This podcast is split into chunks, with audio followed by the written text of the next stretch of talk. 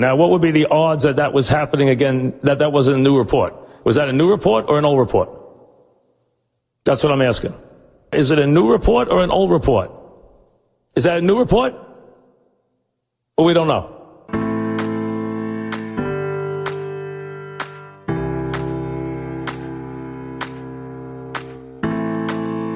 A seasoned sports fan teams up with a millennial, opinions may vary, but the debates assuredly won't disappoint. Check your sources. It's new report, old report. Here's your hosts, John Lund and Al Renauto.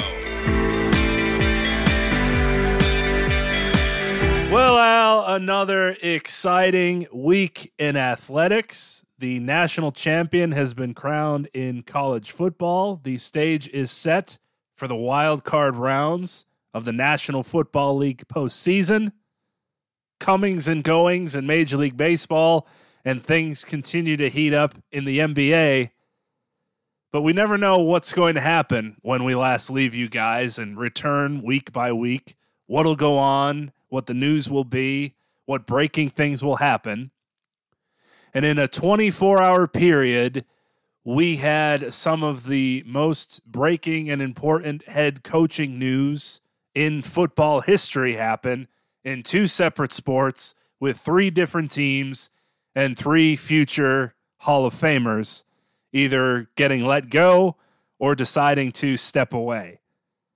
Pete Carroll of the Seattle Seahawks, Bill Belichick of the New England Patriots, and Nick Saban, head coach of the Alabama Crimson Tide, and perhaps the greatest college football coach to ever live. Quite the slur of news, and of course, quickly from I can't believe this is happening to, well, who's next? At least in the case for Alabama football, as we do as a society. Just want to remind everybody that's listening Coach Saban, Coach Belichick, Coach Carroll are indeed in good health and well standing.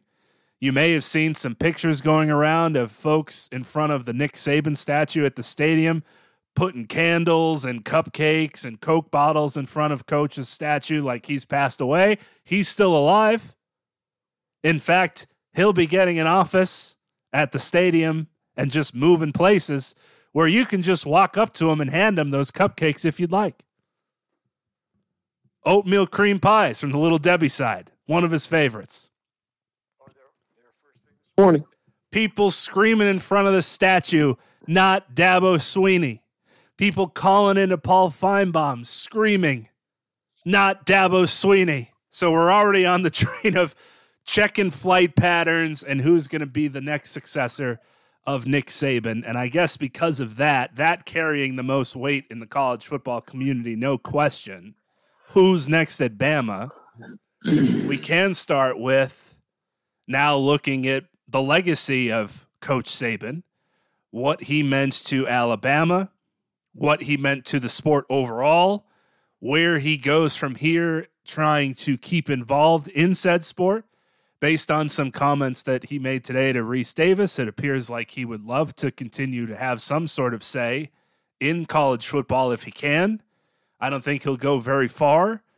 But taking a step back as a college football fan myself, somebody that doesn't necessarily hate Alabama because I don't have a living and dying interest with another college football team, but for people that do, I can understand where today is a happy day in some senses and where you don't have to worry about Alabama kicking your ass every year. But for somebody that enjoys the sport and watching the sport and enjoys greatness, of course, you're a little saddened that he's not going to be around anymore because he's the guy to beat. But at the same time, 72 years old. Let's maybe normalize being able to retire, spend some time with your family especially when you've got a resume like that. So, a ton to get into with all three of those names. And of course, it feels like the national championship game, which was going to be our main discussion. And will Jim Harbaugh go to the National Football League? Who will take over Michigan? That seems like it's months ago at this point. So, taking a look at Nick Saban to get started out, what were your thoughts on his decision to say goodbye to Alabama, the timing of it all, and what his impact has been on a sport that he's been a part of for so many decades now. Well, Johnny, greetings and great to be with our, our fans and friends once again. And just an extraordinary couple days. The sports earth has shaken. It's as simple as that. Um, I, I was not shocked when Coach Saban uh, announced the news. Surprised, yes, not shocked. Because of his age, because of what's transpiring, as you know much more than I, since you are uh, running a show that is focused on college sports. But what has become of major college football, basketball, with the NIL and the transfer portal and the constant musical chairs, you basically have to recruit your re-recruit your own team every year. And he's 72, and I've read some of his comments, and he was honest. He said, I'm 72. This is not getting easier. It's harder for me now than when I was 62. And it's only going to get harder. There's a great deal that has to be done to do this job. And if I don't feel I have it in me, or it's getting harder and harder for me to do what's necessary to do it, then it's time for me to go. And unlike those before him, he is doing so on top. Did they win the national title? No. But they went to the Final Four. They went to overtime against the eventual national champ. He had a great season. By all accounts, one of his best coaching jobs we've seen.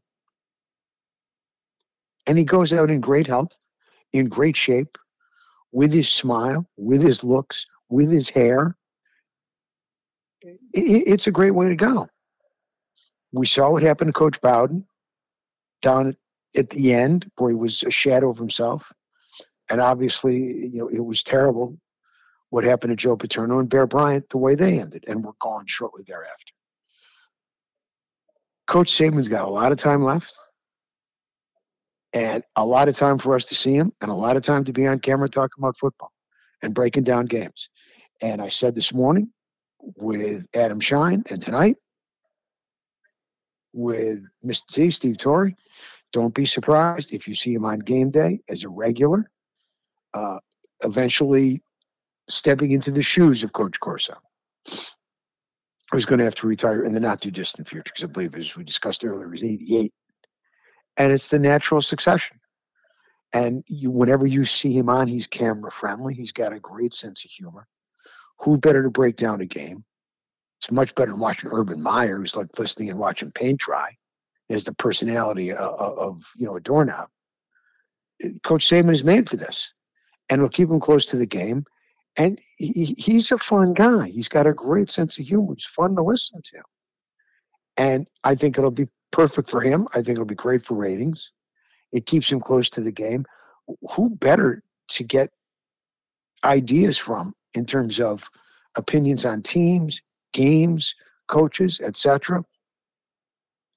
And it'll allow him to enjoy retirement to some degree, where he doesn't have that kind of you know, long work day and the constant travel and the recruiting and the re-recruiting, which has nothing to do with coaching. And he was there at seven o'clock this morning, seven thirty this morning, working on whatever he can do to keep the ball rolling for Alabama.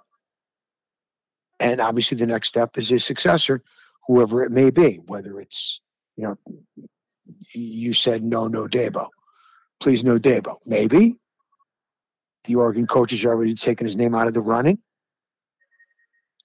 We have the Washington coach obviously we always have Lane Kiffin as an alternative. Of course. Who's always a possibility for any major job that's better than what he's got. So who knows? Anybody on the staff currently? Probably not. You know, I think it'll be a current head coach, obviously somewhere in you know with with a big time job currently. Uh, you know, we'll have to wait and see. But the Oregon coach who was everybody's uh, early favorite because he was an assistant there. He's taken his name out of the run. He's happy at Alabama. So we'll have to wait and see. But it's obviously a, seismic day in college football. And remember, it, the job just wasn't getting harder in terms of everything that is involved with the portal and NIL. But obviously, as everybody knows, the playoff is coming next year, the 12 team. If you're not in the top four, you have to win four games. If you're in the top four where you get the bye, you just have to win three games quarterfinal, semi, and final. So it's getting harder and harder to win a national title. He's won six at Alabama alone, and the one he won at LSU in a very short period of time. He's done extraordinary things at Alabama. The number of first round draft picks that have gone on to play in the NFL and in general in the NFL, but just the number of first round draft picks alone.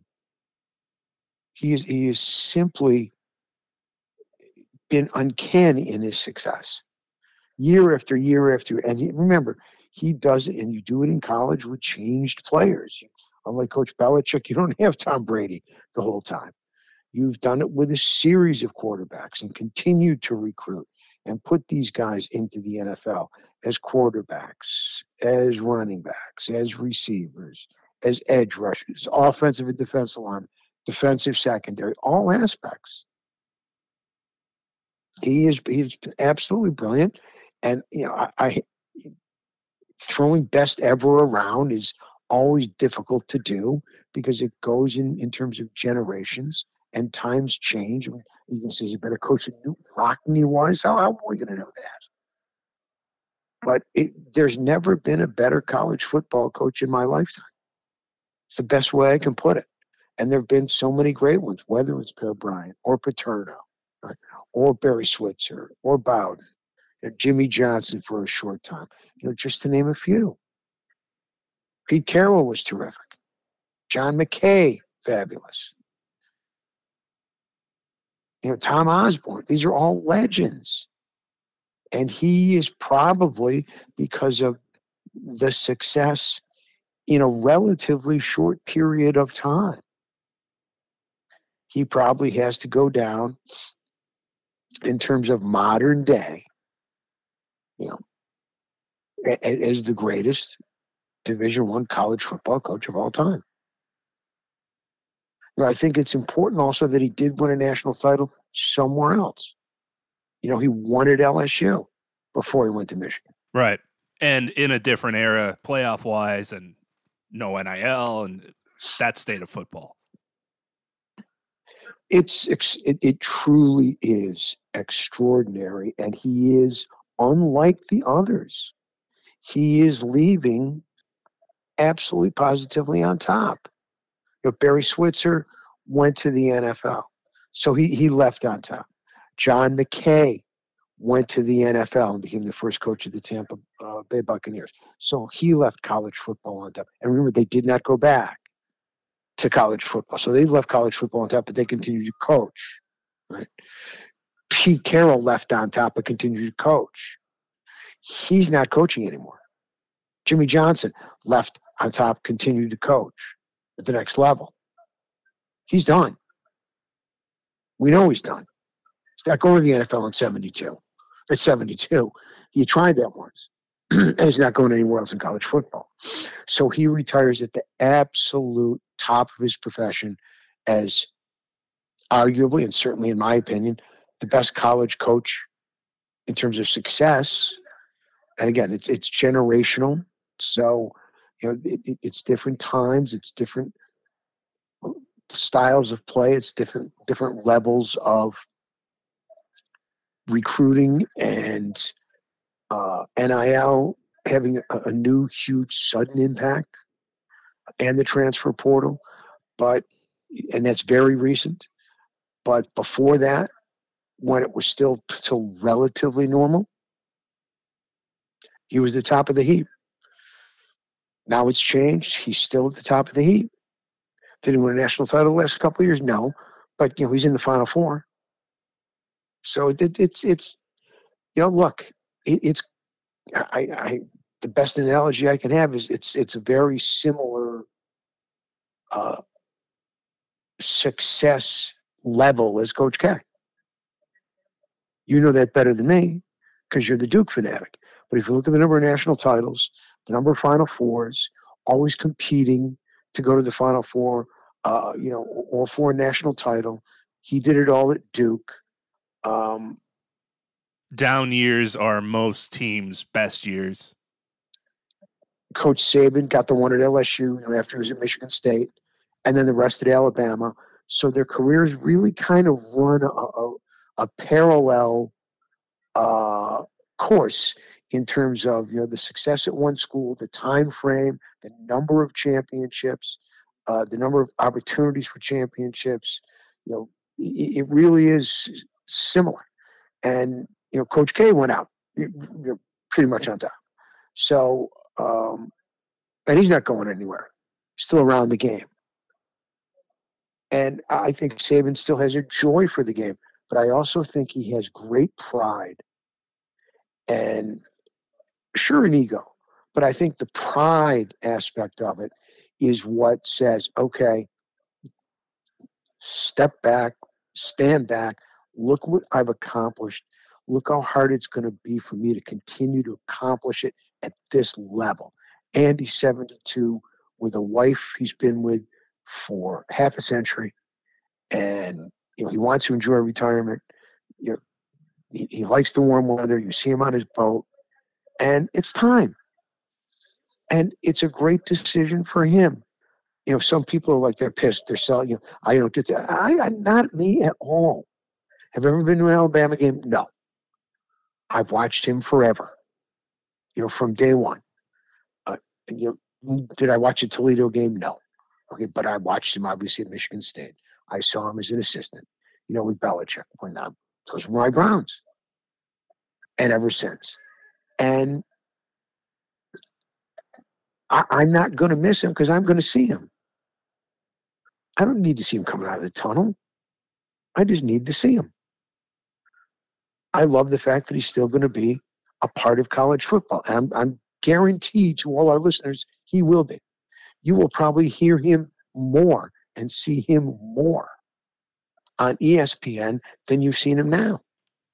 And it's more beneficial to us as fans to hear him like that than it is to hear him in a press conference, maybe after a loss, his curmudgeonly self, shorter with reporters. We'll learn much more about the sport from this Nick Saban than we did from the Alabama Nick Saban. Absolutely. Not that we didn't learn a lot, but we'll have a chance to learn a lot more and hear a lot more of his expertise and his brilliance. Alabama, obviously, and college football, the sport on the field, will miss him dramatically. Uh, but time marches on, and what's most important is what the best decision is for Nick Saban. And I love the fact that he made it at the time where he can still enjoy his life. And he made it based on the fact that, in my mind, it's going to take so much more for me to continue to achieve at this level. And that, except uh, achieving at any level less than this, is not acceptable.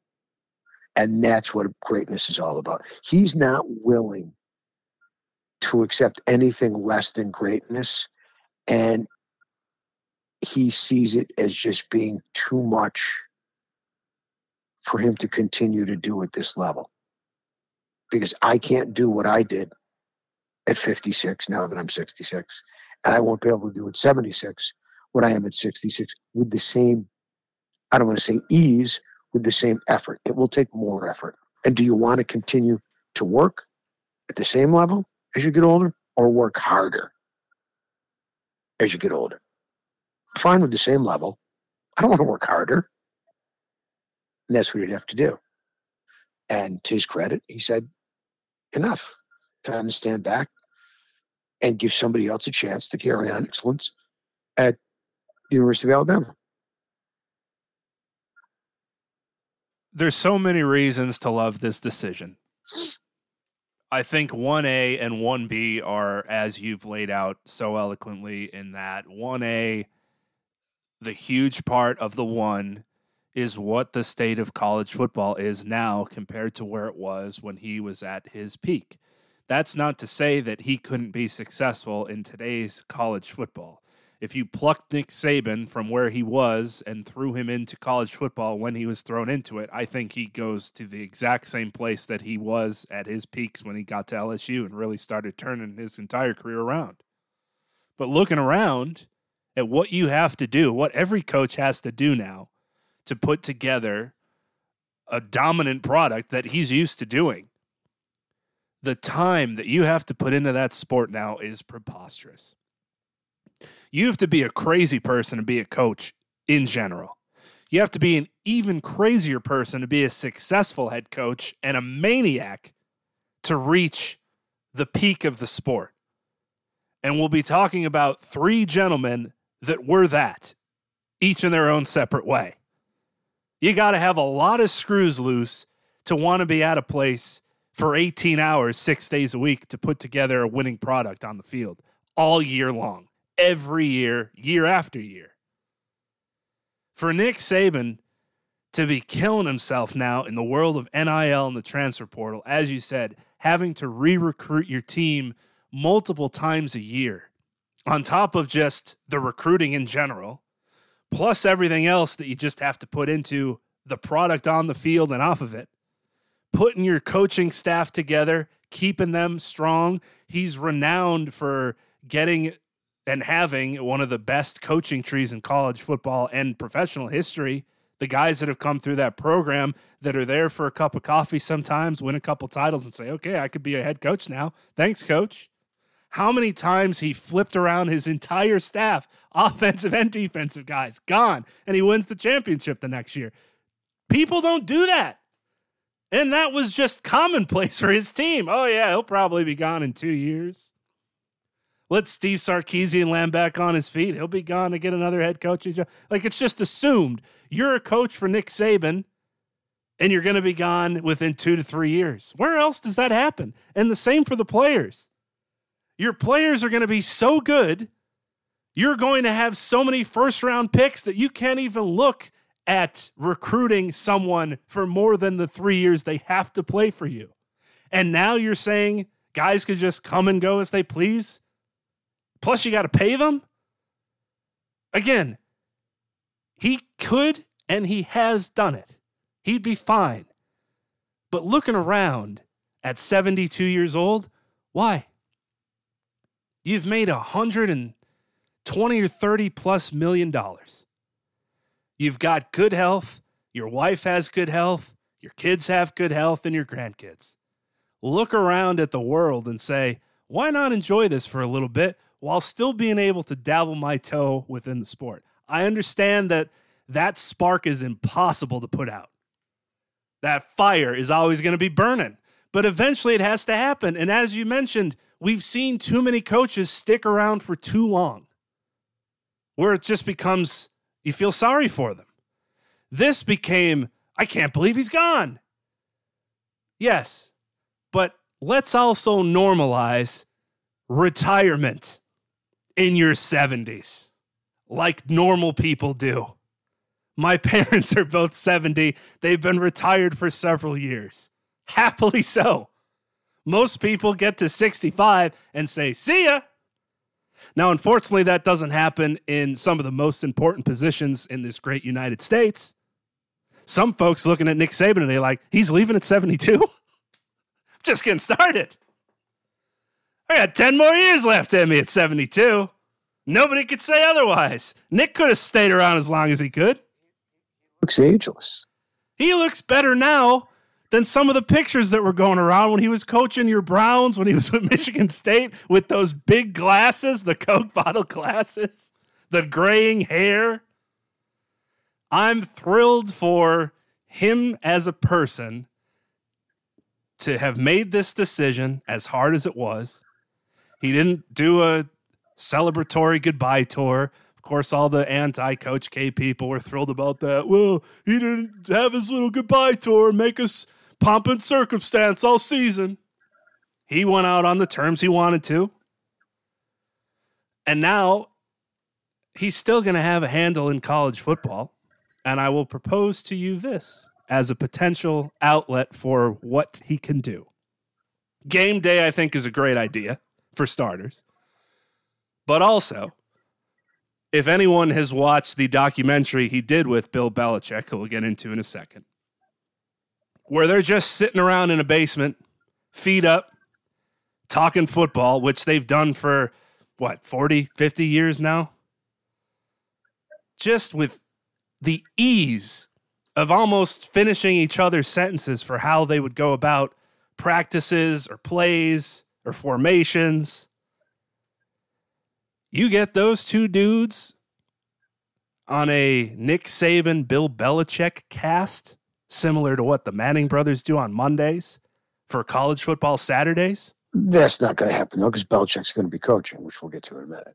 So if we could get even if it, even if it's just Nick Saban, which why would he do it by himself? But what a I mean, you want to talk about Peacock stealing people's money to watch this Chiefs Dolphins playoff game coming up.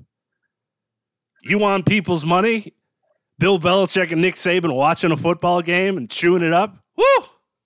You learn more about that sport in three hours than you would in three years. I don't think we'll get that. As you're saying, many things no, obviously that's pop that's up not going to happen.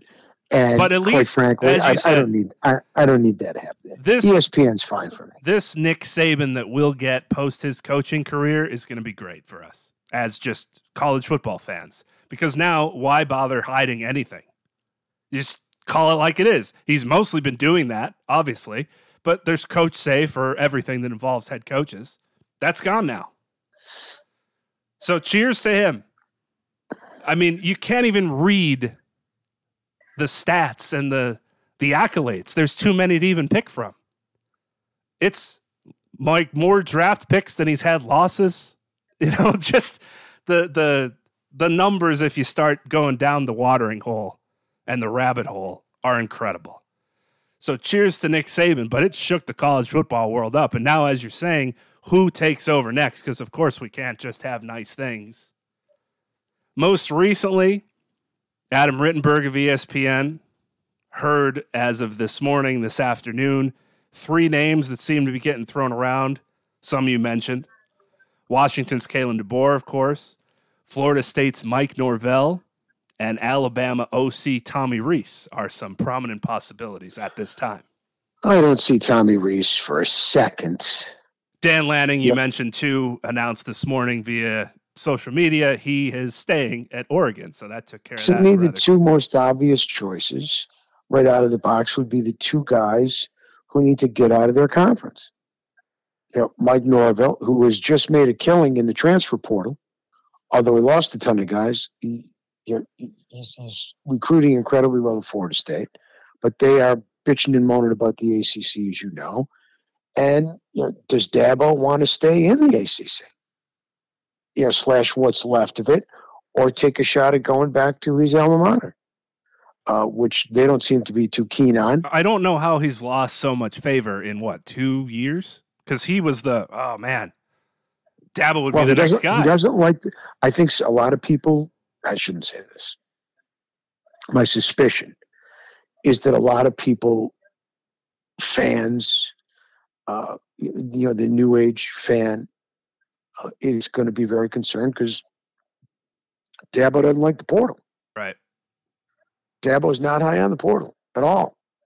And it's going to be real tough to be successful anywhere without the portal.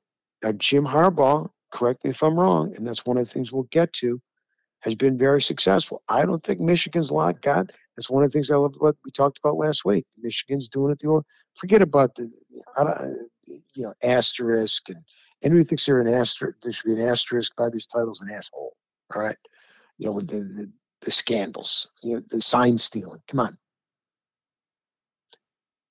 Did you see what I see? They went out and they kicked ass and they took names. Old fashioned football. Defend, pressure the passer, cover guys, tackle guys, run the ball, throw it occasionally, run sets up the pass. Guys who come back, guys who aren't out uh, till three o'clock in the morning with guns, guys who aren't driving 130 miles an hour, guys who aren't getting brought up on sexual assault allegations, guys who aren't jumping indiscriminately from team to team through the portal, seniors who come back. Stop me if I'm wrong. You're the one who does the college show. Stop me when I've misspoken. That's the way Michigan has done it. Florida State, it's revolving door. Can you be successful without the portal? Well, the University of Michigan's done it.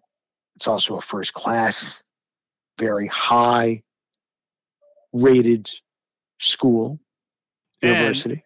Coach Harbaugh was given From- time, which a lot of schools either don't have the luxury, they don't think. Well, it do, is Michigan. It is it, it, it, it is Michigan. right. It is Michigan. So, and I know people. I had a discussion last night with Steve Torre about how you know fans, Michigan fans are tough. I don't think Michigan fans are tough to take. I think they're tough to take at all. I'd be you know talking my school left and right if I had a school that was that successful, you know, and did it the right way, which in my mind they do. I, I admire that in this day and age. It is to be complimented, it's to be lauded. And I think the concern, my suspicion among a lot of Alabama folks is that the game as it is now, I don't want to say may have passed him by, but that Dabo Swinney is not up for the way the game is now. And at his age, because he's still relatively young, 55, I believe. You don't want a coach who at that stage is, is not ready to dive into what the game has become. Now, is it going to go back to you got to sit out a year on at least the second transfer? I believe it is. Is it not? That those have been the court rulings, or were those overruled? Because if it's just going to continue to be the Wild West, where you can transfer as many times as you want, and not sit out, it's going to be, it's just going to get worse and worse and worse. And that's why the NCAA has to step in. They have to start regulating NIL. They have to start regulating how often you can transfer without sitting out. They have to put some type of sense of normalcy back, some sense of, of, of at least continuity in in programs. Uh, without it being an ever-changing revolving door every year it's just it, it, it, it's I don't say it's too difficult for coaches, but it puts so much more on their plate besides the normal job, and you know it creates problems for up and coming kids because kids that would normally be coming in as freshmen aren't getting scholarships because you know, guys are coming back for sixth years fifth years, and they're going into established teams who aren't bringing in freshmen as a result of that. So it, it's it's not good. It's not good all the way around.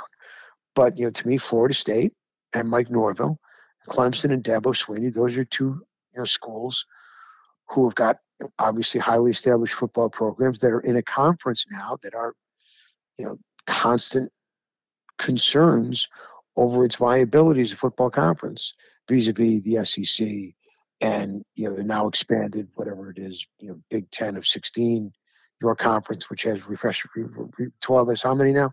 Fourteen. 14 as of now, moving to 16 once OU and Texas leave, bringing in four more. Hooray. Once they leave, once they leave, it's now. It's over. Well, for right? football, yeah. Yeah, well, that's what we're talking about. Right. All right, so you're 16. 16. What, what, what, what, what, what's the Big Ten got now? 16 also? I think they're 18. And I think the 18? SEC is 16. Uh, in in any event, the the point being that you know these are the two big football schools that are shit out of luck, Right. and neither one of those conferences want them, and you know they're stuck. So what are these coaches to do?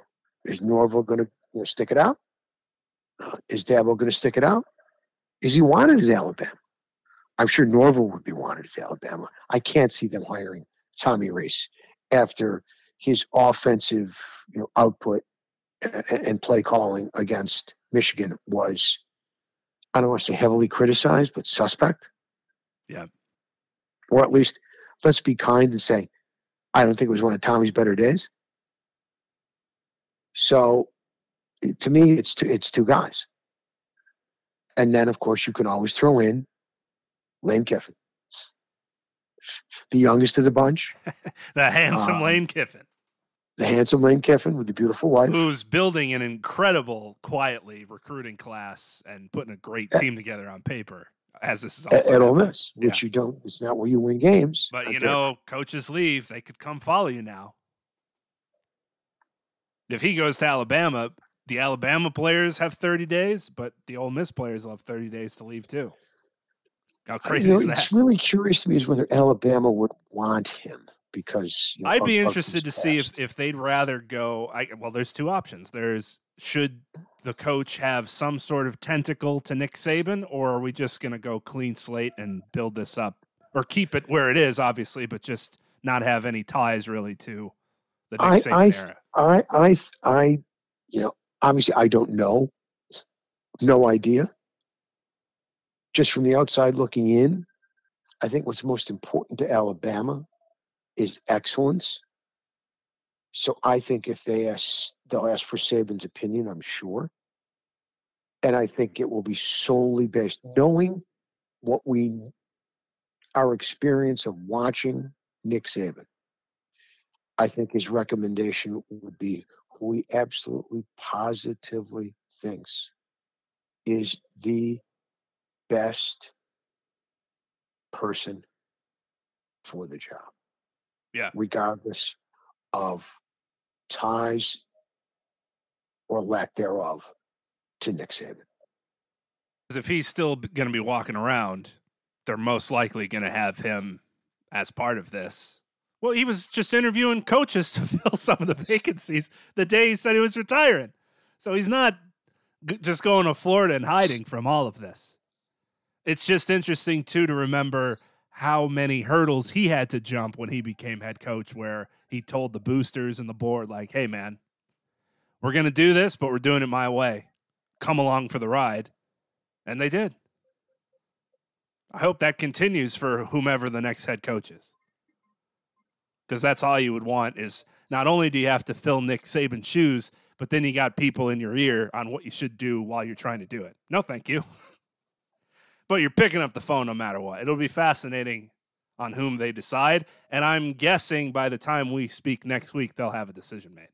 I don't think they'll wait long because obviously what you just discussed, the situation with timeframes, Yeah. uh, the portal, and you know how much time the Ole Miss players would have in the event it's Lane Kiffin or the Florida State players if it's Mike Norvell or the Clemson players, you know, if it's Dabo Swinney. I can tell you one name is not going to be. There's no way it's going to be Kirby Smart.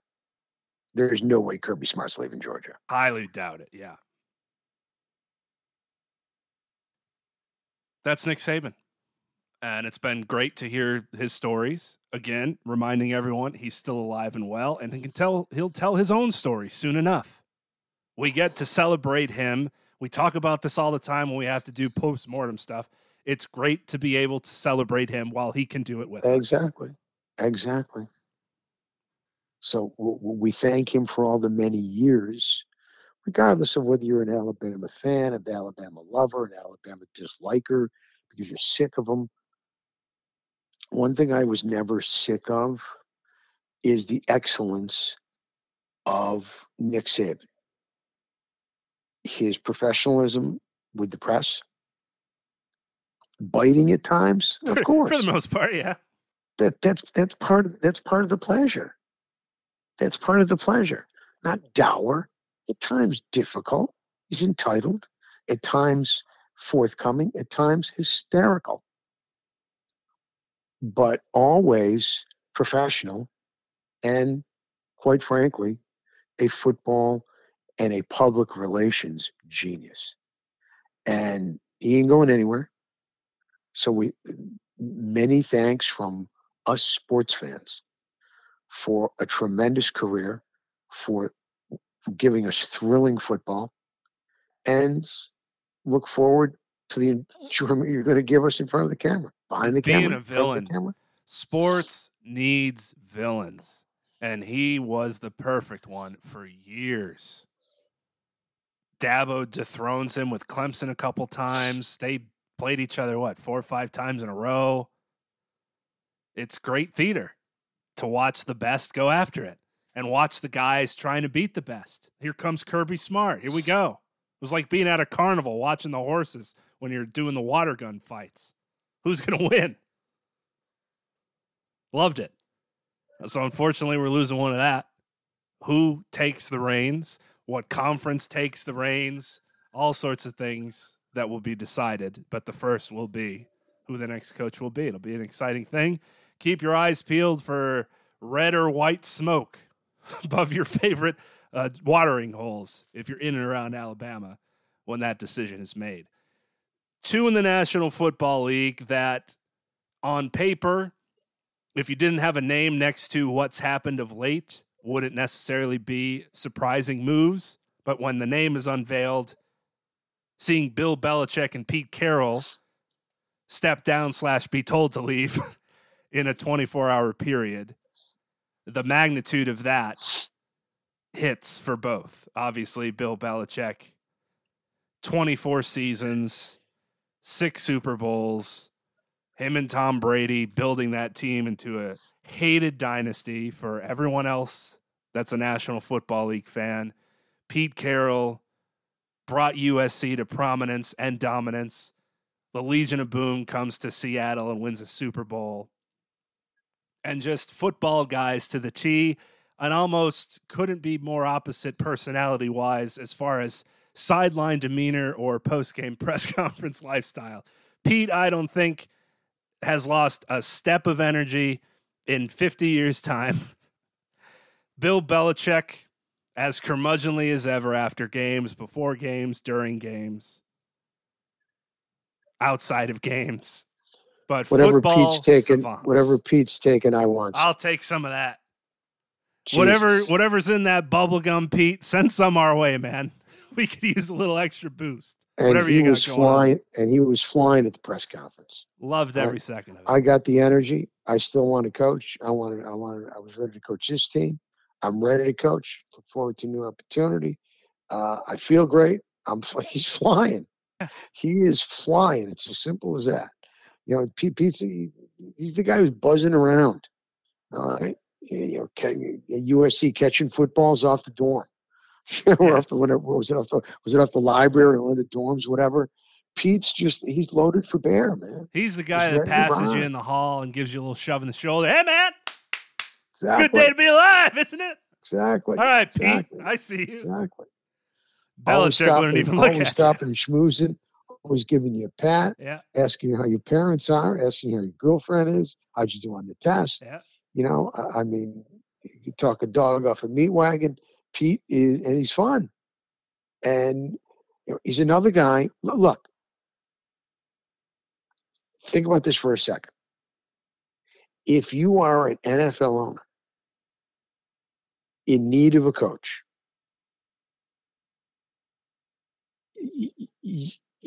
even though you had a bad year, because obviously you fired your coach. Look at the treasure trove before you. So, yeah, you were bad, but you got a chance to really hit a home run. If you are the Spanos family, if you are Arthur Blank, uh, if you are the new Washington owner. Now, I'm going to leave New England and Seattle and Tennessee out of this because they let these guys go. And obviously, we also add, you know, Mike Vrabel to the mix because you have three coaching candidates in the National Football League. One is arguably the greatest coach of all time. The second is one of only three coaches to win a national title. He won two of them, a Super Bowl, and oh, by the way, he was a yard away from a second one. One and a quarter. Yep. And the other guy is arguably, and thought by many, the best young coach in the NFL. Yep. In Vrabel. And oh, by the way, don't look now.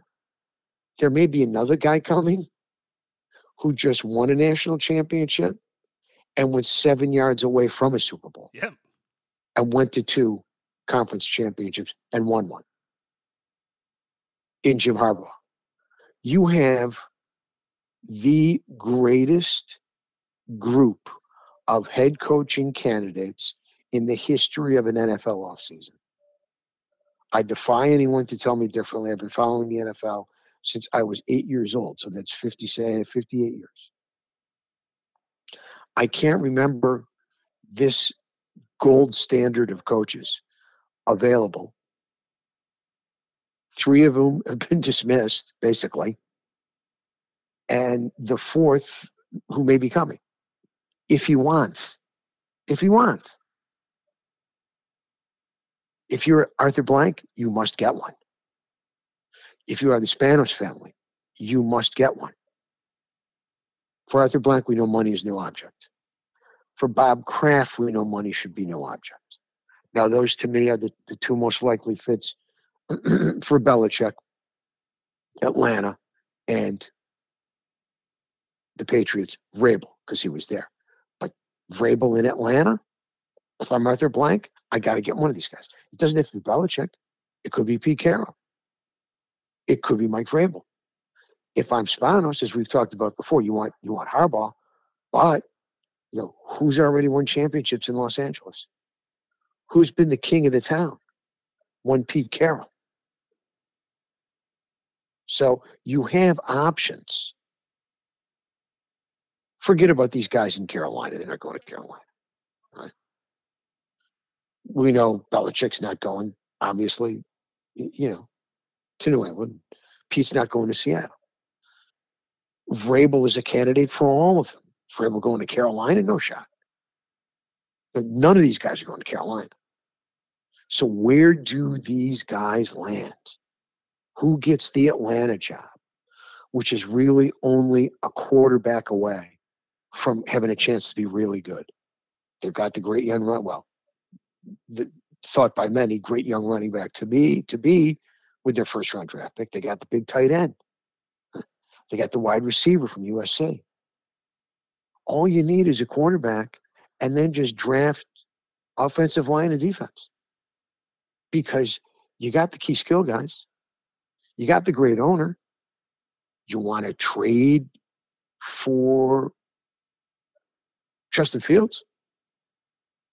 You want to offer your eighth pick in the draft and more to get their pick? You draft Caleb Williams? Holy moly. Because you got the skill people. You do that, and you got Bill Belichick, or you got Vrabel, or you got Pete Carroll. Arthur Blank, you're going to playoffs in that crappy division next year. I agree. You want to, you, you, you want to look. You want to keep your picks. Bring in Kirk Cousins. For worse things. I've heard worse. Can't do much worse than what you had this season, unfortunately. You know, early in the year, remember, in the preseason, and when they won a couple games, I said I wasn't that. You know, I, I was I was down on their young quarterback, but you know, he he, he was he, he still was a work in progress. I was going to be patient. My patience is gone. I don't think he's got it, and I don't think you can wait. No, it was a bad second half, unfortunately. It's bad second half, and the ask the thing is, you've got everything else in place. You've got the weapons in place. If you want You those old guys to be your quarter or your coach, you can't wait around. Oh, a couple more years. Correct. No. Correct. Correct. Now, could you wait with Caleb Williams? Mm, maybe. Could you? Because that's got pretty high upside. Right. Um, but you know, you could go just get Cousins if it's the veteran coach. Might be able to wait a little longer with Vrabel. You know, Vrabel, maybe you go for the, maybe you, you Vrabel, uh, and, and you get the, the, the hot shot rookie. But if it's Belichick, you know they're going to love a veteran quarterback. But the point is, you know, if you are one of these coaches or one of the, one of these teams that made a change uh, and has a you know a, a track record of failure, the Chargers, uh, at least recently, uh, obviously the, the Falcons. Um, the Seahawks don't have a track record of failing, but they need a coach. And again, to me, the Seahawks are very similar to the Falcons, except you know one had Arthur Smith and one had Pete Carroll, Right. right? And one had a, a middling veteran quarterback, and the other one had a lousy young quarterback. Um, Seattle's a quarterback away from being really good. Seattle could do the same thing as Atlanta. They could trade for Justin Fields and have a chance to be really good. They could sign Kirk Cousins and have a chance to be really good. They could trade up for one of the quarterbacks and have a chance to be really good. Because Geno Smith stinks. He's a backup, So, not a so, starter. so, so uh, between the coaching scenario and the coaching musical chairs and the availability of these coaches, of these all time Hall of Fame coaches, and a great young coach in Vrabel. And obviously, you know, Coach Harbaugh, who looks like he's coming. Throw all that in with the Bears having the first pick and having Justin Fields and Washington and New England right behind them, both needing a quarterback. Will one of them look to trade up one or two spots to make sure they get the quarterback they want, or will they sit tight? Will Atlanta want to move up to one? Will they want to trade Justin Fields? They are in the catbird seat between the Bears situation and the coaching vacancies and the astounding set of coaches available for those vacancies. This will be the most intriguing offseason in NFL history. And we're not even at the divisional playoff round yet.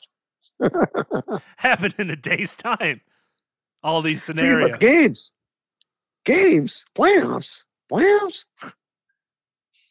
One great stat among all of these in 20 seasons from 2001 to 2020, Saban and Belichick coached in 19 title games, 13 championships amongst the two. Astounding.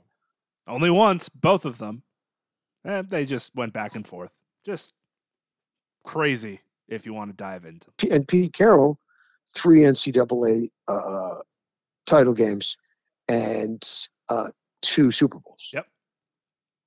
Just to throw a little cherry on the sundae. Your quick prediction then for Bill Belichick, Pete Carroll, Jim Harbaugh. You think they will all three be coaches this coming season in the National Football League? That is. certainly Carroll and certainly Belichick. I I think Harbaugh, you know, I said all along that he's going to be the Chargers coach, but now you hear rumblings that he might stay. So and Car, and Harbaugh is Harbaugh. Yeah. You know, he's he's. I'm not going to say he's strange. He's a quirky dude. He's a funky dude. Not many head coaches after winning a national championship would gather their team in the locker room and sing for he's a jolly good fellow. And He- you think this dude will never make it in the NFL acting like this and then remember, "Oh, he was He okay in the National Football League. He did it. he already he already did. I think he'll be okay." He already did. If guys are winning, they're not going to care that they're singing the hokey you know, my, my the California connect, my. California connection with him is, you know, he, he's he, he was the University of San Diego, and he basically, you know, raised that program from the ashes. He did the same at Stanford, and then he went to the Niners and did the same thing with two different quarterbacks. So, you know, with Alex Smith, and um, you know, the the, the controversial one, uh, who he opted for instead of Alex Smith, uh, uh, you know, Alex Smith uh, who almost won a damn Super Bowl. Um, so he's a brilliant coach. There, there's just no way around it. And he's going to be terrific whether he stays at Michigan or goes into the NFL. Um, I, I see Atlanta as the best fit, as I said, for Bill Belichick. I see both Atlanta and the Chargers as great fits for Pete Carroll. Yeah. Um, and I see the Chargers, and I guess you got to say the Raiders because he's got connections there as as fits uh, for Jim Harbaugh. But you know, to me, more Chargers, and you know, if you don't get one of these guys, you're making a huge mistake. You know, enough with the slide rules and uh, you know the formulas and what do the percentages say? You know, uh, uh what do the analytics say on fourth and four? You know, analytics are fine. You coach with your eyes, you coach with your brains, you coach with your guts, and you coach on what you see is going on in front of you, and with the assistance of your assistants. But you know, the, the guys with no socks and the slide rules are taking a break. Remember who won the last Super Bowl? You know, Andy Reid. Yep. Remember who just won the World Series? Boots Bochy. You know, it may be a young man's game, but old men can still coach. So let's keep that in mind. And I think, and, and remember, you've still got Vrabel, who's the young man, who may be everybody's first choice. Yeah, a lot of people assumed he was going back to New England, and then reports started coming out that they, prior to the season, the Patriots started establishing that the successor was going to be Jerod Mayo. Yep. So they're putting all that in the wording. I don't know if they'll keep going down that path, but they at least have a precedent set I for could it that he's see the guy. Vrabel in Atlanta or Seattle. Absolutely. Yep. A lateral Tennessee to Tennessee to Atlanta. Stay down south. better building, Crazy that the better Titans build, better building, better owner. You'll get you'll get paid. Like we just said, great roster to work with. I could see Vrabel in any of these jobs. Yeah. Obviously, New England, of course. But like you said, I heard the Mayo rumors as well, which also didn't please Belichick too much. And, and Mayo got a contract extension, I believe, a guaranteed contract extension. So, you know, if you're going to, new coach going to come in and, and keep him, fire him, got to pay him. So maybe he is the guy. You know, and, and- and maybe they just want to do the natural successor routine, stay in house. And I got no problem with that. Yeah, he's. No, no problem at all. I wouldn't hate that at all. No. I'm not going to tell Bob Kraft how to run an organization. and, and, that leaves Vrabel competing for it. Vrabel, look, Vrabel will be good for the Chargers too. Vrabel's a great fit anywhere. He's a wonderful coach. Nobody was better than me. Came into my building, kicked my team's ass. We were one seed. That cornerback, come on. I, I don't understand the ownership at all. No. His players were shocked. They love him. And this guy was in his prime. Coach my team any day. Now, will Seattle pay? I don't know. I don't know. We know Arthur Blank will pay. Spanos family's got to learn to pay. They're going to have to pay. Yes, they do. I'm excited So- for it, and I'll take the opposite And then we have, and then and then and then we have Washington, Jesus, and that owner's going to pay, and that owner's going to pay. pay whatever just to get somebody to interview with them. So I will take the opposite stance as someone that was just so staunch on embracing and normalizing retiring at 72 or 71. If Bill Belichick and Pete Carroll both look around at what's out there, see the offers, take the calls, and then both decide, you know what? We are actually good. Be fine with that too. Enjoy yourselves, guys.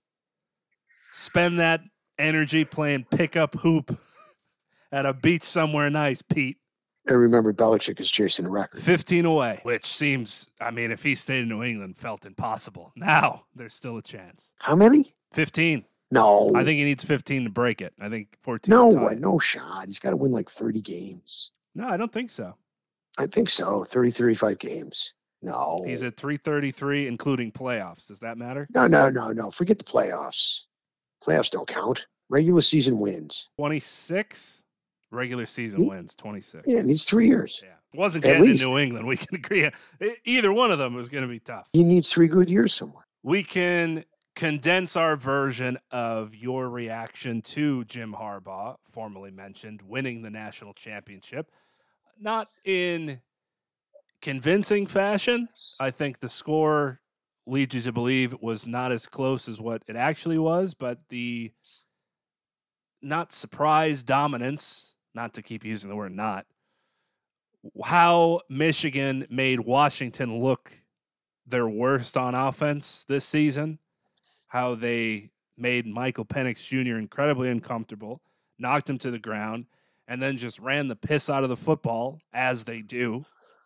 They just didn't have on either side, offense or defense, an incredible struggle that was going to give Washington a chance. They had to play perfect football. It could have gone into halftime tied.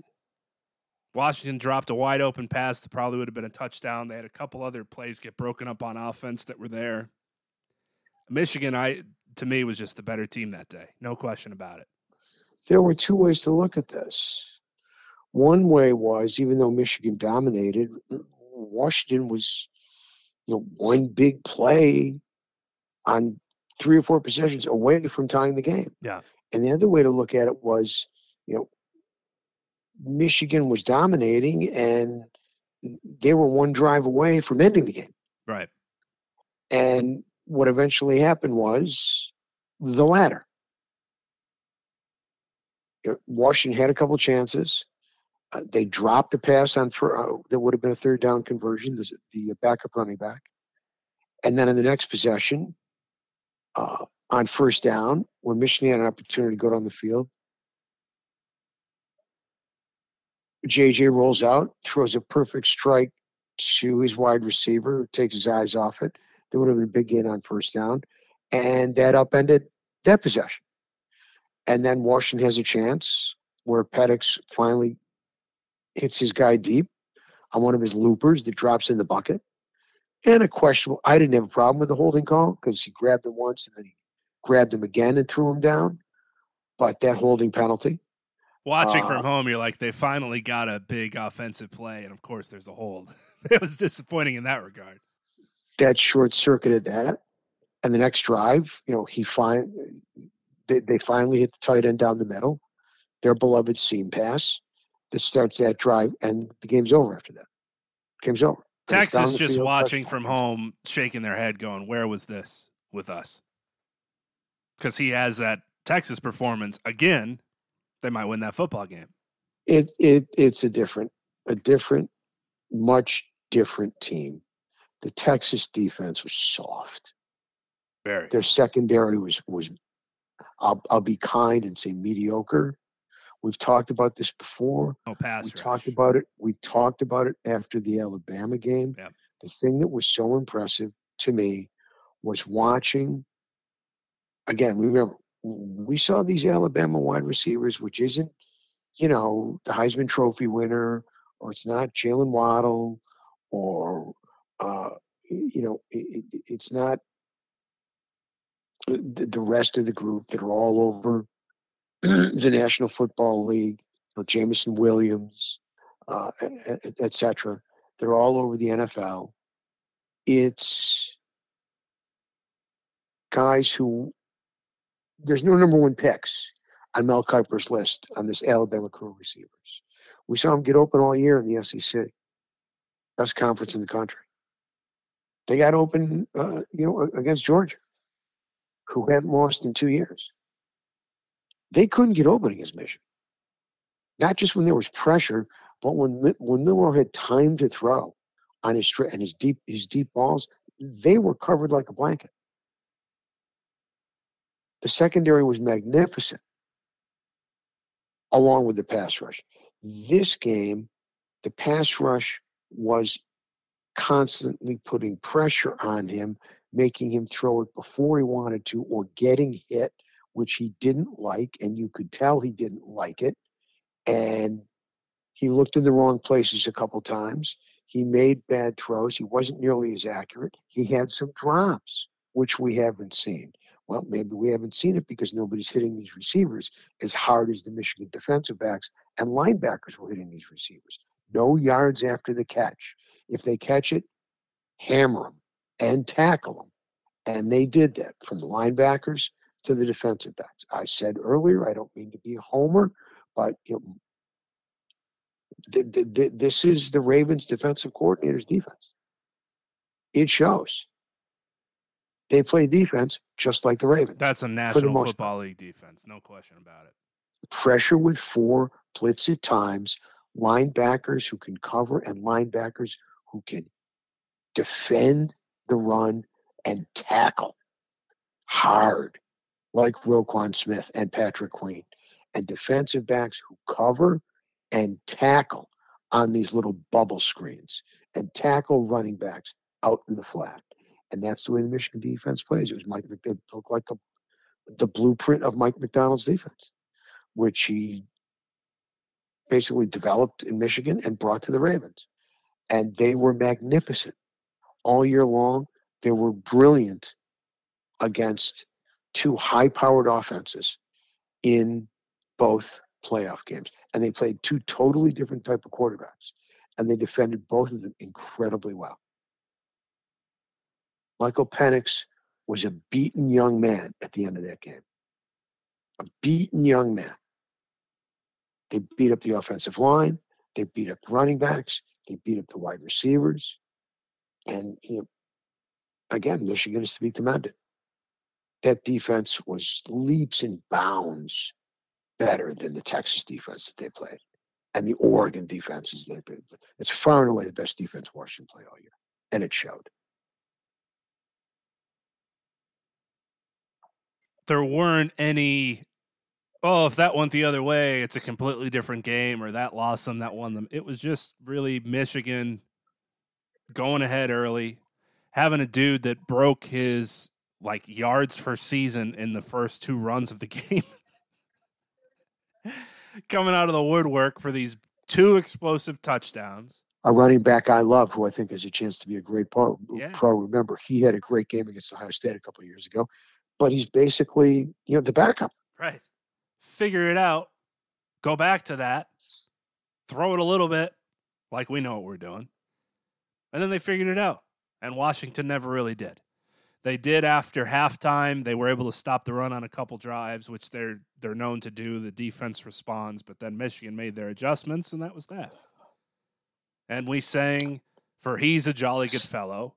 And, And- and McCarthy finally in the second half used his legs a little more, which I thought he needed to do because he's a very good runner. And he had a couple of very good runs. One, which I thought was really important, on that third and long, deep in their own territory. He had the long run up the middle for the first down. They didn't score, but they flipped the field. Right. They went from inside their own 10 to outside uh, the four, just inside, uh, right around midfield when they finally punted. I thought that was a huge possession. You know, getting out from deep in their own territory, you know, backed up to their goal line. I thought that was a huge play. And the Washington special teams decisions to take the first two kicks out of the end zone didn't get to the 25. And then on punts, just letting them bounce. And the ball's rolling an extra 30 yards. Well, I mean, Michigan did that the entire postseason. Catch the ball. so- Fair catch. Get up there. Nope. Get away from it. Poison. Okay. And so then you're 30 yards back farther than you would have been if you just caught it. Curiouser Just two words, just, just fair catch. You needed a perfect game, and it didn't happen like it did against Texas. That's how it goes sometimes. Uh, the, all the Look, at- scrutiny at Michigan the end- faced, they won the game. At the end of the day, the team that got screwed was Georgia, Yeah, plain and simple, because Michigan, Georgia would be a hell of a game. Those are the, in my mind, clearly two best teams, all sides of the ball uh, in the country. Uh, Georgia loses to Alabama by three points. Yeah, did was Alabama a better team? Absolutely. Absolutely. But uh, you know, Georgia's, excuse me, Alabama's got to drag Texas with them. It's the bottom line. You can't put Alabama in without taking Texas because they beat them. Obviously, dismantle in, in terms of bodies, maybe half, but a Florida State team that was a disgrace, uh, the old university, and everyone should be disgraced. It, it was pathetic what they did, the stain they put on college football, as we talked about. Georgia was clearly one of the two best teams in the country, and uh, they're the ones that wound up getting screwed. So they'll be back next year. Michigan will be back next year uh, in a much more expanded version of the 14 playoff. I'm sure we'll see them both in the 12 team playoff. Georgia's already reloading. And, um, you know, I'm sure Michigan will be strong too. Obviously, the biggest issue is who their head coach is going to be. Georgia is where the committee's argument of we're selecting the four best teams came to die. Unfortunately for them. But then, as people said, we'll never have to worry about this again with 12 teams. Everything will be fine. There'll never be anything like this. Sure. I'm sure it'll be great.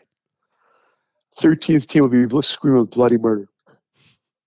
You wait. Just like just like this just like the 65th and now the wait. 69 the 69th and 70th team in the NCAA. You just better have your tiebreakers and all that ready to go because there's no chance this goes smooth always.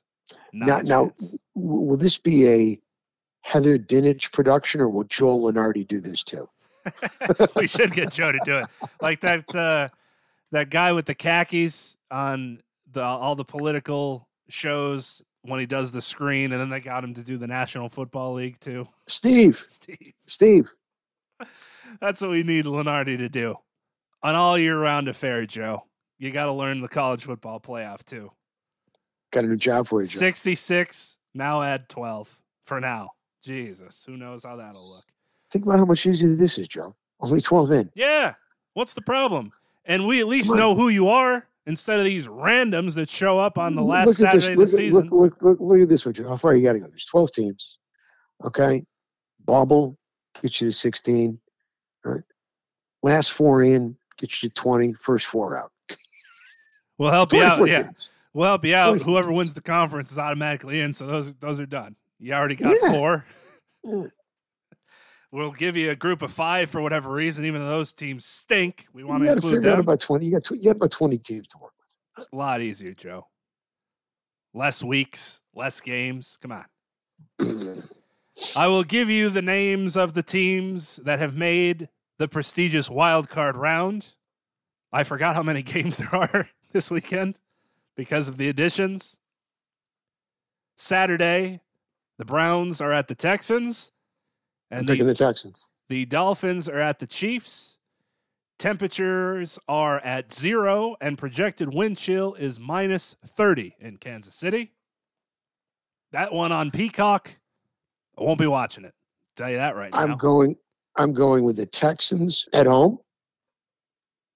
Different game. I believe the first time they played, C.J. Stroud was not available, right. and obviously I'm going with Kansas City in the frigid weather uh, at home. I will have this day as my upset day. Browns and Dolphins win. The Browns are favored by two. The Chiefs are favored by five. So the Browns are favored. Yes. All right, so I'm taking the dog. Houston at home. Houston at home. Over under 44 in that one. Over under for Dolphins Chiefs 43. 12? AccuWeather has it. My apologies. Right now they have it at one, but the projection is it's going to go down another degree. Okay. Sunday we've got Steelers at the Bills to kick things off. I have to take the Bills. I as well. They are a 10 point favorite. I don't know about the spread part of Is that. he coaching for his job? Which one? How about Is that? Sean McDermott is Sean McDermott coaching for his job? He might be.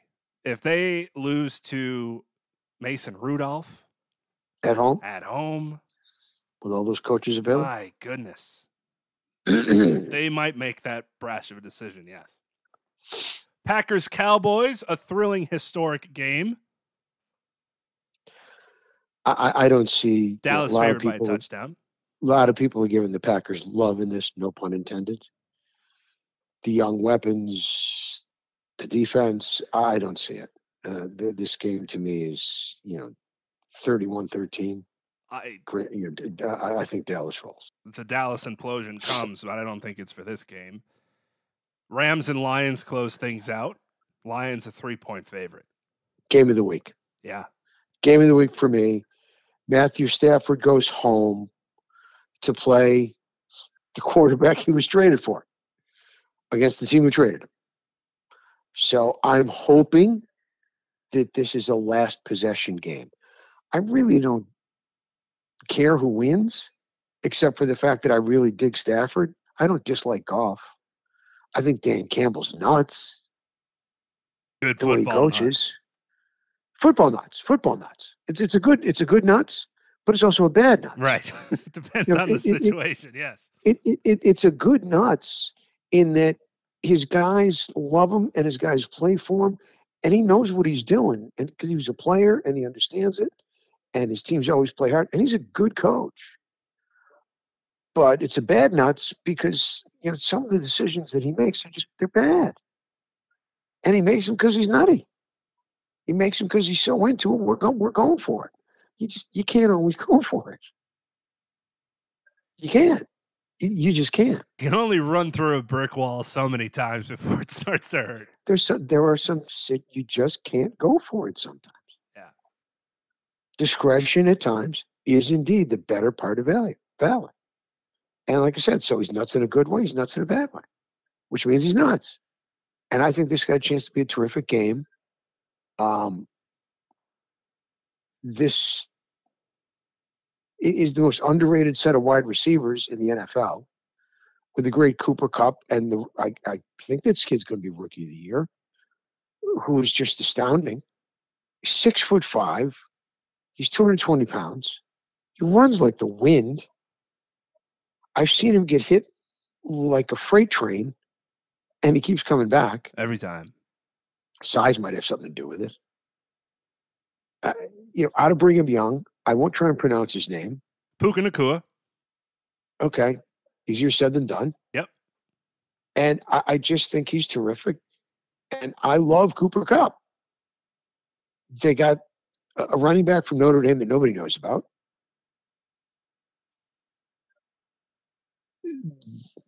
Oh yeah, they got the best defensive lineman in the last decade in the sport.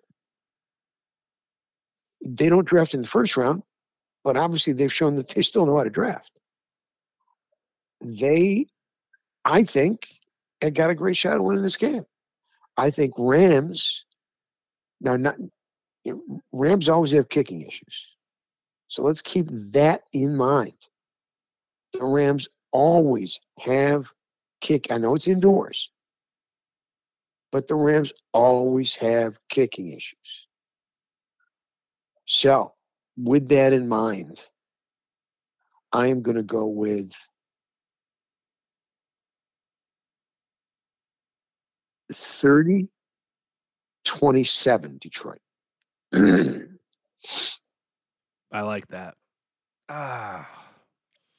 I will just go the opposite for the sake of the show and pull for the Stafford side. Why pulling for Stafford? Huge chips on both quarterback shoulders for this game. It's going to be crazy. And it should be. And then a little bit of a letdown. Eagles are at Tampa Bay Yeah, yeah, yeah, for a Monday night affair. Oh The spread for that one is the Eagles by three. well, Yikes. what what what do the Eagles have to play for? Here's what they have to play for: a miserable finish.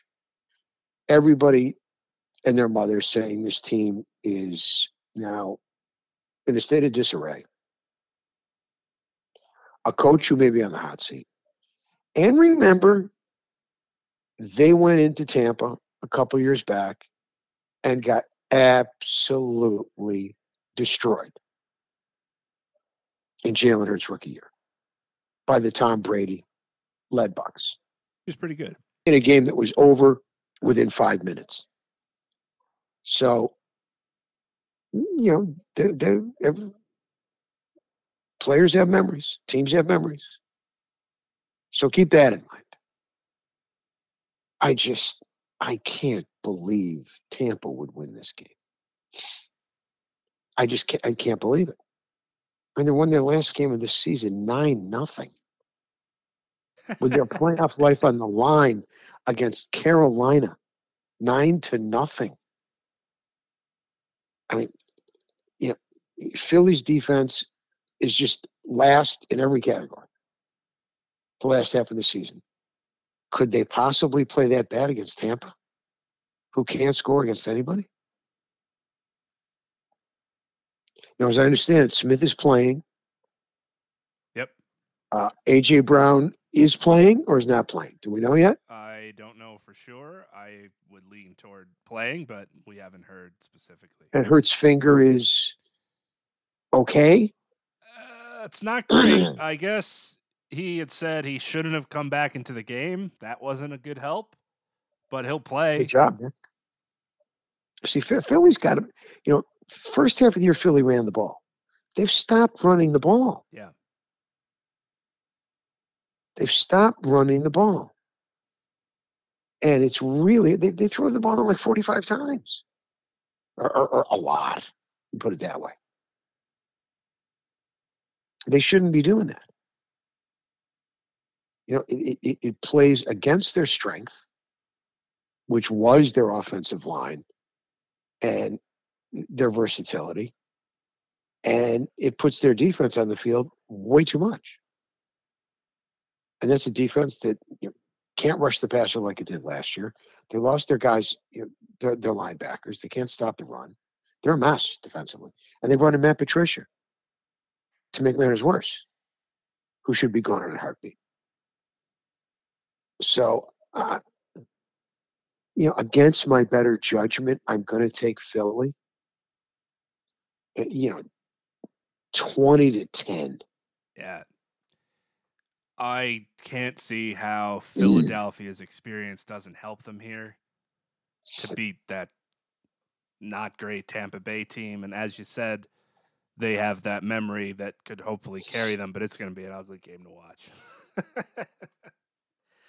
an ugly game to watch, but hopefully we'll get a couple exciting ones.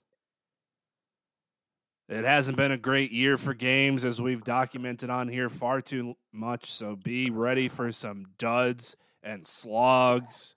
And don't be surprised if Chiefs Dolphins ends up being the highest scoring game when everybody thought it wouldn't. Sometimes that's how it goes. I, that that obviously is intriguing simply because of the weather. And what a fall from grace it would be for the Dolphins slash the Chiefs figuring it out at the right time when they've been up and down this year. Well, it'd be a fall for grace from both teams, quite frankly.